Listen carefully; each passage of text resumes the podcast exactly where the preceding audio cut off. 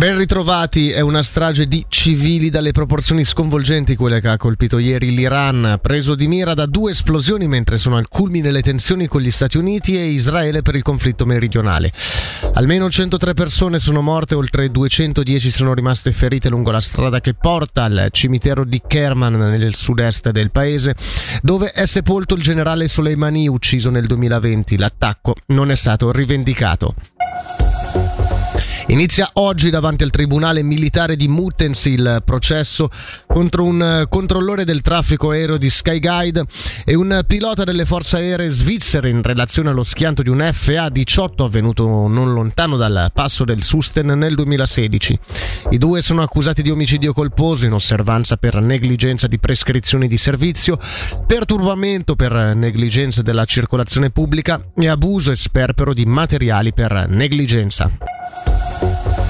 Un aumento dei prezzi alla produzione, un chiaro no all'iniziativa sulla biodiversità sulla quale saremo presto chiamati a votare.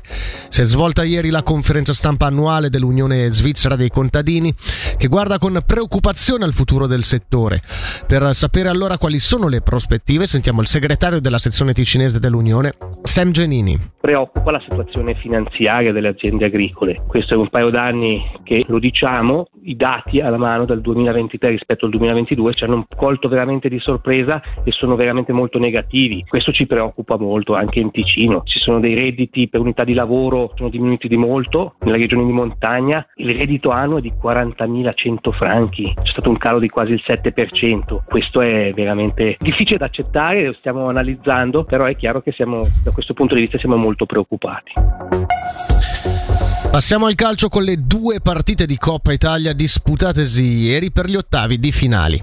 Atalanta-Sassuolo si è conclusa 3-1 con i bergamaschi che incontreranno quindi il Milan ai quarti.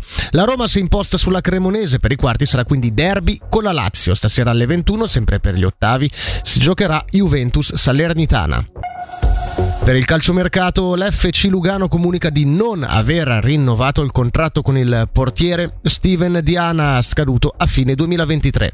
Il 33enne era giunto a Cornaredo per rispondere all'assenza per infortunio di Sebastian Osigue, nel frattempo tornato a disposizione di mister Croci Torti. Per la meteo oggi per lo più soleggiato verso le Alpi e soprattutto in Engadina, al mattino nuvolosità più estesa con rovesci residui. Temperatura massima 11 gradi.